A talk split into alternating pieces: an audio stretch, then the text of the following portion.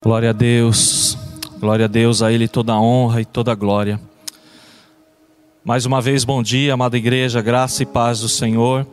E eu queria pedir para você, se você ainda não deu um like nessa transmissão lá no YouTube, dá um joinha lá nessa transmissão, compartilha com os grupos de WhatsApp, abençoe alguém que você queira que assista essa ministração e também faça seus comentários, que isso ajuda a é, a que mais pessoas possam estar assistindo. Então não deixe de, de fazer a sua parte nesse sentido.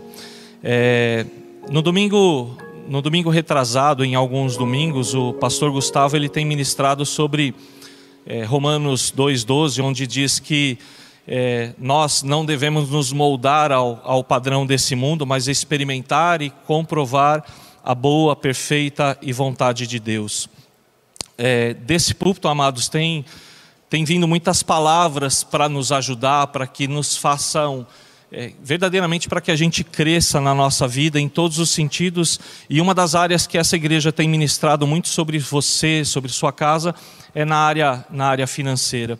E foi liberado nesse, nesse altar né, sobre as famílias, sobre as casas, é, falando sobre finanças, foi liberada uma palavra que no segundo semestre deste ano nós teríamos restituição do nosso nome, restituição, é, os nossos nomes seriam resgatados, aqueles que têm os nomes é, nas, nas, entidades de, de consulta, de, de, Serasa e tudo mais, é, o pastor Gustavo liberou uma palavra sobre isso, que nesse segundo semestre você teria restituição dos seus bens, que seria um tempo de jubileu, ano de jubileu sobre sua casa, o resgate da família, o resgate do, da graça de Deus sobre todas as áreas e principalmente sobre a área financeira sobre a sua vida. Ele disse também orando no final dessa ministração, pedindo o sopro de Deus a favor de nossos lares.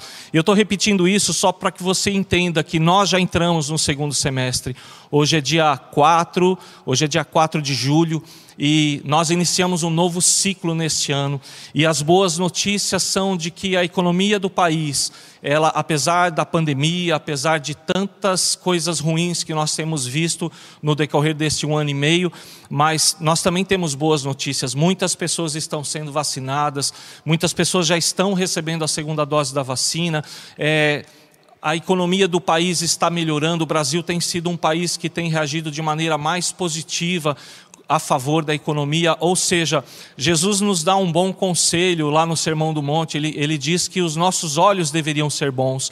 Então eu digo isso para você, amados, tenha os teus olhos bons sobre tudo o que está acontecendo ao seu redor, não murmure, pare de murmurar, agradeça a Deus, tenha os olhos bons voltados para tudo aquilo que Deus tem feito e grandes coisas Ele ainda tem para fazer sobre nós, sobre a sua casa, creia nisso, sobre a palavra profética que é liberada sobre esse altar. Quando você toma posse, ela é uma palavra viva e ela vai ter efeito sobre sua casa e sobre a sua família. Então eu louvo a Deus por todas as ministrações pelos cursos, por tudo que tem acontecido nessa igreja, porque a igreja está ativa como nunca esteve, muitos cursos sendo ministrados, muitas coisas boas acontecendo.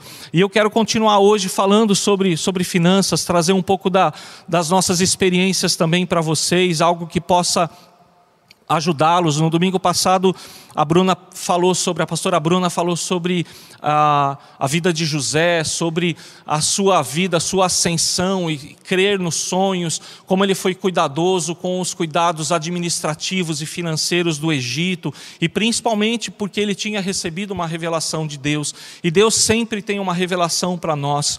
E eu queria ler com vocês o texto do um texto que ele é muito conhecido, é, um, é uma parábola, talvez uma das parábolas mais conhecidas da Bíblia, aonde Jesus fala do, do filho pródigo, né, do filho é, do filho perdido.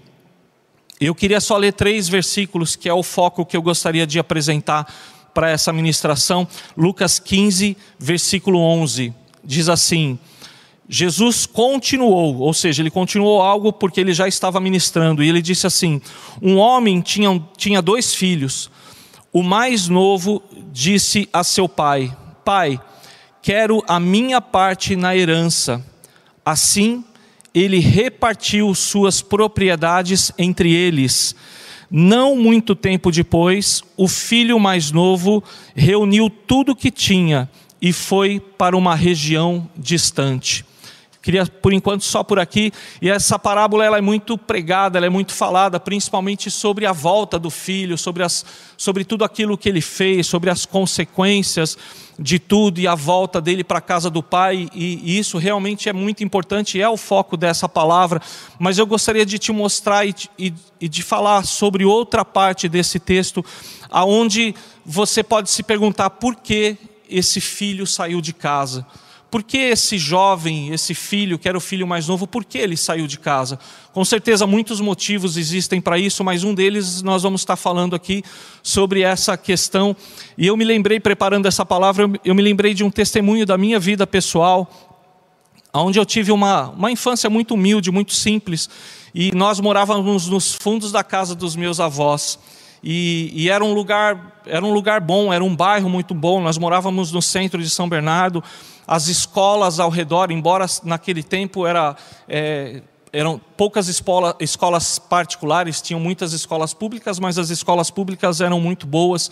E eu estudava num bairro bom, estudava numa escola boa, e, e havia pessoas, crianças ao meu redor, quando eu era criança, né? Que elas tinham assim muitas coisas boas, bons tênis, boas roupas, bicicletas, todo todo dia na hora do intervalo no, da escola, elas iam para a cantina, eh, os seus pais levavam elas para a escola com bons carros e eu não tinha nada disso. E, e, eu comecei a fazer comparativos sobre essas crianças, as diferenças dessas crianças para mim, e essas diferenças gritavam dentro de mim. E ministrando, preparando essa ministração, a gente percebe algumas coisas sutis na nossa vida que tem a ver com a palavra de hoje porque naquele tempo eu não tinha, eu tinha, acho que alguém se lembra dessa época, quem se lembrar é porque é mais antigo, claro, é, a gente usava muito quichute, né? Eu tinha dois pares de quichute, um mais novo, que eu sempre deixava separado para ir para a escola, e um mais velho, que eu usava para o futebol, que eu usava para a educação física, que eu usava no dia a dia de, de maneira comum, mas o novo eu sempre guardava, eu tinha esse costume, eu guardava o máximo que eu podia o novo para ir para a escola. Mas chegava uma hora que o velho não dava mais para remendar, não dava mais para remendar o cadarço, não dava mais para tampar buraco. Chegava uma hora que eu tinha que colocar o novo para ir para a escola, para o futebol, para todas as atividades. E o novo, com pouco tempo, ele deixava de, de ser novo. Só que os meninos ao meu redor, naquele tempo, os meninos da minha idade, eles usavam já o All-Star. Naquele tempo já tinha o All-Star, já tinha o Adidas naquele tempo. E eu andava de, de quixute, eu me sentia, de verdade, eu me sentia muito envergonhado sobre isso. E, e, minha esposa, às vezes, ela fica, ela conversa comigo até hoje. ela diz assim: Nossa, você compra uma roupa nova, você não põe para usar, você tudo que você tem de novo, você, você demora para pôr para uso. E preparando essa ministração, eu percebi por que eu demoro tanto para colocar as coisas novas para usar. Eu tento conservar o máximo possível as coisas novas. E, e, e são coisas que a gente vai percebendo por quê eu estudando sobre isso, eu, eu, percebi que existem graus comparativos que destroem a nossa vida emocional, graus comparativos que nos ofendem, que destroem o nosso interior, porque nós estamos feridos por coisas que marcaram o nosso passado. E pensando no filho pródigo, por que esse menino, por que esse, esse jovem saiu de casa? Por que esse jovem saiu de casa tão cedo e ele pediu a sua parte na herança para o seu pai. E uma das coisas que, que nós percebemos no contexto desse texto é que o filho mais velho ele tinha porção dobrada na herança. O filho mais velho ele recebia mais na herança. O filho mais velho ele era o interlocutor. O filho mais velho ele era aquele que se aproximava mais do pai, era aquele que trazia os pedidos da família para o pai, é quem tinha mais intimidade com o pai. O filho primogênito mais velho, ele tinha muito mais privilégios naquele tempo com o pai. E existe um contexto também que é, a herança só era dividida quando o pai morresse, quando o pai é, viesse a óbito, ele, ele não estivesse mais aí, a herança era dividida. Então, quando aquele filho mais novo pediu a herança para o pai, também tinha um outro contexto. É como se ele estivesse pedindo para o pai que ele morresse para receber a sua herança. E quando você fala esse, esse, essa parábola para um judeu ortodoxo, para um, para um, para um homem tradicional que, que segue as tradições daquela época, que ainda tem muito hoje, tem muitos, é, ele, se, ele diz que é um texto mentiroso, ele diz que é até uma mentira, porque um filho mais novo nunca pediria a sua parte na herança para o seu pai, por causa de todo esse contexto. E aí é que nós entendemos tudo isso, porque Jesus, quando ele começa a, a falar sobre esse texto, Jesus ele está na casa, ele está comendo na casa com pecadores, com, com, com pessoas que de baixo nível, com pessoas que estavam ali, com, com pessoas que tinham extrema necessidade. E ele está numa casa onde chegam ali os publicanos e os fariseus, os doutores da lei chegam ali e perguntam para Jesus. Primeiro, eles, eles dizem que Jesus, como pode um homem como ele estar comendo junto com pecadores? E Jesus ele começa a fazer algumas parábolas, começa a recitar algumas parábolas, e, e uma delas é sobre a ovelha perdida. Ele diz que o bom pastor, ele larga as 99 ovelhas, ele vai atrás de uma só. Ele deixa tudo que ele tem para buscar uma única ovelha. E diz o texto que quando ele acha, ele põe essa ovelha nas costas, ele paga o preço para trazer essa ovelha de volta para o aprisco. Depois ele fala de uma dracma perdida, de uma moeda perdida, de uma mulher que perdeu uma moeda dentro da sua casa e, e ela varre toda a casa, e quando ela acha essa moeda, ela dá uma festa com as amigas, ela chama as amigas, ela comemora, ela celebra por causa da moeda encontrada. Jesus está falando de contextos de amor do pai, por isso foi chocante quando ele falou de um filho mais novo pedindo a herança para um pai. E, isso realmente foi chocante naquele tempo, mas existia um contexto. Ele, Jesus estava dizendo: o amor do Pai é tão grande que ele suporta as afrontas às vezes por amor de um filho. Não que Deus vá nos é, é, se conformar com os nossos pecados. A gente fala às vezes que o amor de Deus é incondicional. Isso não é verdade. O amor de Deus ele não, ele, ele não é condicional quando, se, quando ele depara com o pecado. Deus não vai compactuar com o pecado, mas ele compactua com aquele que se arrepende. Deus compactua com aquele que se arrepende dos seus pecados e volta para a casa do Pai. Então esse filho, ele com certeza ele teve muitas comparações, ele, ele criou muitas comparações para que ele pedisse essa, essa herança antes da hora e saísse de casa. Se nós pararmos para pensar na nossa vida, na nossa vida emocional, é, você às vezes você pensa em, em, em, muitas coisas que as pessoas têm ao seu redor, você faz comparação, isso é inevitável. É, e nós Pensamos às vezes no carro que a pessoa tem, que, que o nosso irmão, que o nosso amigo, que o nosso vizinho tem. Nós pensamos nas condições que as pessoas que estão ao nosso redor elas têm. Uma mulher ela está sempre pensando na bolsa, na melhor marca da bolsa da amiga ou no melhor sapato, porque mulher tem essa questão de centopeia, né? Ela tem que ter 40 pares de sapato para ela se sentir feliz. E isso é é uma questão assim muito a ver também com as comparações. Então o dinheiro ele ele passa a estar estar ligado com nossas emoções, por causa de nossas frustrações. É, mas a gente tem que entender que o dinheiro não nos domina, o dinheiro não pode nos dominar.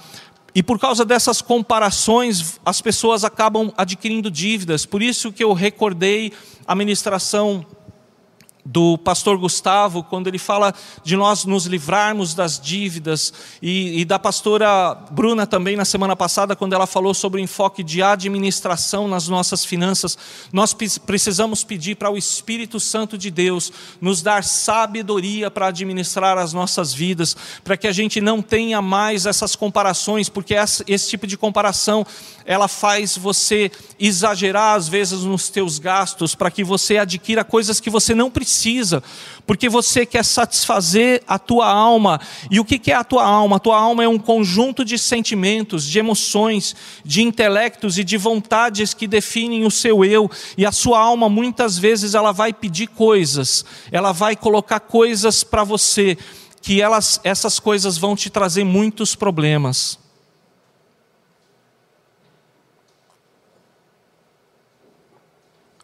Por isso, amados, Tenha uma alma próspera. Sabe, você precisa pedir ao Senhor, você precisa ser fiel nos seus propósitos da, da sua vida. Em todos os sentidos, em todas as áreas, tomar muito cuidado com os gastos excessivos, fazer conta, não comprar nada por empolgação.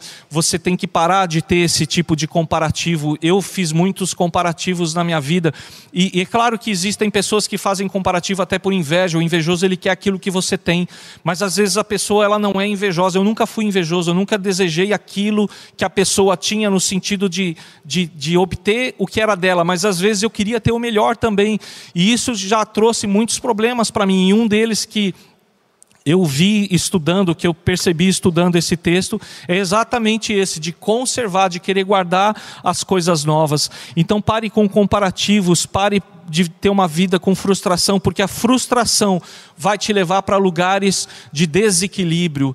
E eu te convido hoje para você pedir ao Espírito Santo equilíbrio na sua vida financeira. Você não precisa provar absolutamente nada para ninguém. Deus conhece o teu coração. Grave isso. Deus conhece o teu coração. Não gaste, sabe, o que você tem para satisfazer a tua alma. Não entre em conflito para satisfazer a tua alma. Muitas vezes você vê algo que você acha que você precisa, e quando você sai do campo de empolgação, você vai perceber que você pode viver sem aquilo. Não que seja pecado desejar as coisas, não é pecado, você pode desejar, mas às vezes você tem muito mais tempo para planejar as coisas do que ter um tempo que não é o tempo de Deus. Né? Pessoas que querem adquirir é, carros e fazem grandes financiamentos, querem uma casa melhor e fazem financiamentos por 30 anos, e elas entram em dívidas eternas sobre essas coisas, porque às vezes elas querem provar algo para as pessoas, elas fazem comparações. E se você perdeu o seu propósito, eu te convido a fazer hoje como o filho pródigo fez. Se você perdeu o seu propósito, faça como o filho pródigo, volte para a casa do Pai, amados, volte para a casa do Pai, decida isso hoje sobre a sua vida, seja humilde entre você e Deus, faça uma oração nesse momento, pedindo perdão ao Senhor pelas dívidas adquiridas que você não tinha necessidade de fazer, porque normalmente nós fazemos dívidas, depois nós jogamos para Deus, né? Nós colocamos isso nas costas de Deus, Deus me ajuda isso, me ajuda naquilo, mas Deus quer ver o arrependimento arrependimento no seu coração. Deus quer sondar esse arrependimento em você. Se você gastou demais, peça perdão ao Senhor, seja humilde, volte para a casa do Pai, porque Ele tem honra para te receber quando você se arrepende, quando você percebe que você fez algo que o desagradou, que desagradou e que e te trouxe confusão na sua vida, volte para a casa do Pai. Ele tem um anel para colocar no seu dedo, ele tem sandálias para colocar nos seus pés, ele tem uma capa nova para colocar sobre as suas costas, para te receber com honra, para te receber novamente e para restabelecer tudo aquilo que foi perdido na sua vida. Em nome de Jesus, creia nessa palavra, creia na palavra profética que é liberado sobre esse altar altar, faça um concerto com Deus e creia que nesse segundo semestre é um ano sobrenatural na sua vida. Eu sei que nós acabamos de sair de um jejum, mas você pode ainda continuar jejuando, você pode continuar com propósitos de oração sobre você, sobre a sua família, sobre suas finanças, sua empresa, seu trabalho. Faça propósitos com Deus nesse segundo semestre. Ore muito, se consagre muito ao Senhor e esteja na casa do Pai, porque Ele tem um caminho caminho novo para te apresentar, Ele tem honra para a sua vida, em nome de Jesus. Amém? Amados, nós vamos orar agora, mas os dados da igreja vão aparecer aí embaixo para você. Você pode fazer a sua oferta, a sua oferta de primícia, você pode entregar o seu dívida, seu dízimo. Nós estamos no começo do mês. Faça um propósito com Deus, mas eu quero te dizer algo muito importante. Se você não tem nada de diferente para ofertar a Deus, oferte o seu tempo, oferte o seu tempo para servir ao Senhor, oferte o seu tempo para servir o próximo, oferte o seu tempo em oração, oferte a sua vida ao Senhor de uma maneira sobrenatural, não é só sobre dinheiro, a prosperidade vai muito além disso. Faça uma oferta usada ao Senhor do seu tempo, ou quem sabe também da sua vida financeira. Isso é o Espírito Santo que vai colocar no seu coração. Vamos orar. Pai amado, obrigado por essa manhã. Obrigado por cada família, obrigado por essa palavra, obrigado por tudo que tem saído nesse altar, porque são palavras, ó Deus, de conserto, são palavras de renovo, são palavras proféticas que têm saído desse altar, ó Deus, para reconstruir lares, para restabelecer as famílias, para trazer de volta nomes que foram sujos, para trazer de volta bens que foram perdidos. Deus, e essa igreja, acima de tudo, tem anunciado as boas novas do Evangelho, para que as pessoas reencontrem ou encontrem o Senhor e te conheçam verdadeiramente, Pai. Eu te louvo por essa manhã e peço que o Senhor aceite as nossas ofertas, dízimos e primícias, as ofertas também, Senhor, para os projetos, para o projeto Vida. Senhor, que tudo seja feito, Deus, para a honra e para a glória do teu nome. Oramos em nome de Jesus. Amém.